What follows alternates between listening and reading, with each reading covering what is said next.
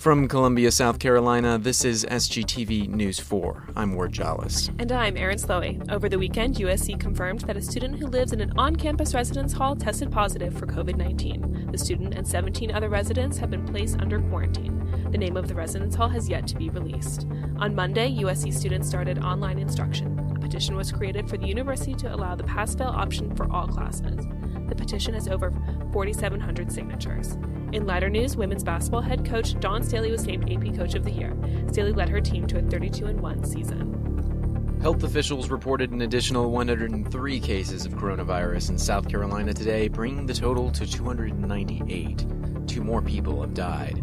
Officials say this sharp increase in cases from Sunday is due in part to a shipment delay of testing materials over the weekend from DHEC suppliers while Governor Henry McMaster further emphasized today that he does not plan on issuing a shelter in place order to the Palmetto State, he issued an executive order allowing law enforcement to cite those gathered in groups of three or more. Law to prohibit or disperse any congregation or gathering of people unless authorized in their homes in groups of three or more.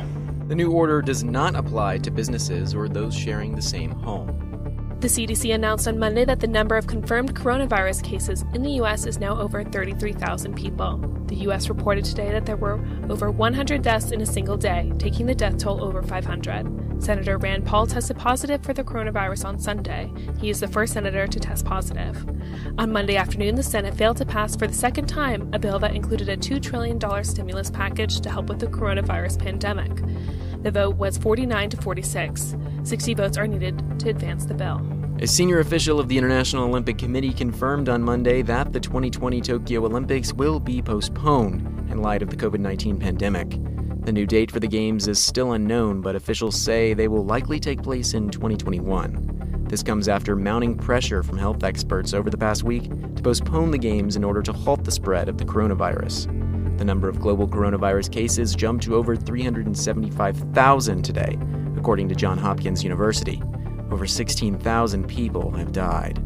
This comes the same day as UK Prime Minister Boris Johnson's announcement of a nationwide lockdown. Citizens of the UK will now join millions of others across the globe in only being able to leave their homes for essential supplies, healthcare, and necessary work. The Dow fell 582 points or 3% today as stock prices continued to fall in response to the coronavirus pandemic. It's 57 degrees outside with scattered showers in the area, which will continue throughout the night. The high for tomorrow is 67 degrees with chance thunderstorms and a low of 62 degrees. From Columbia, South Carolina, I'm Aaron Slowey. And I'm Ward Jollis. This is SGTV News 4.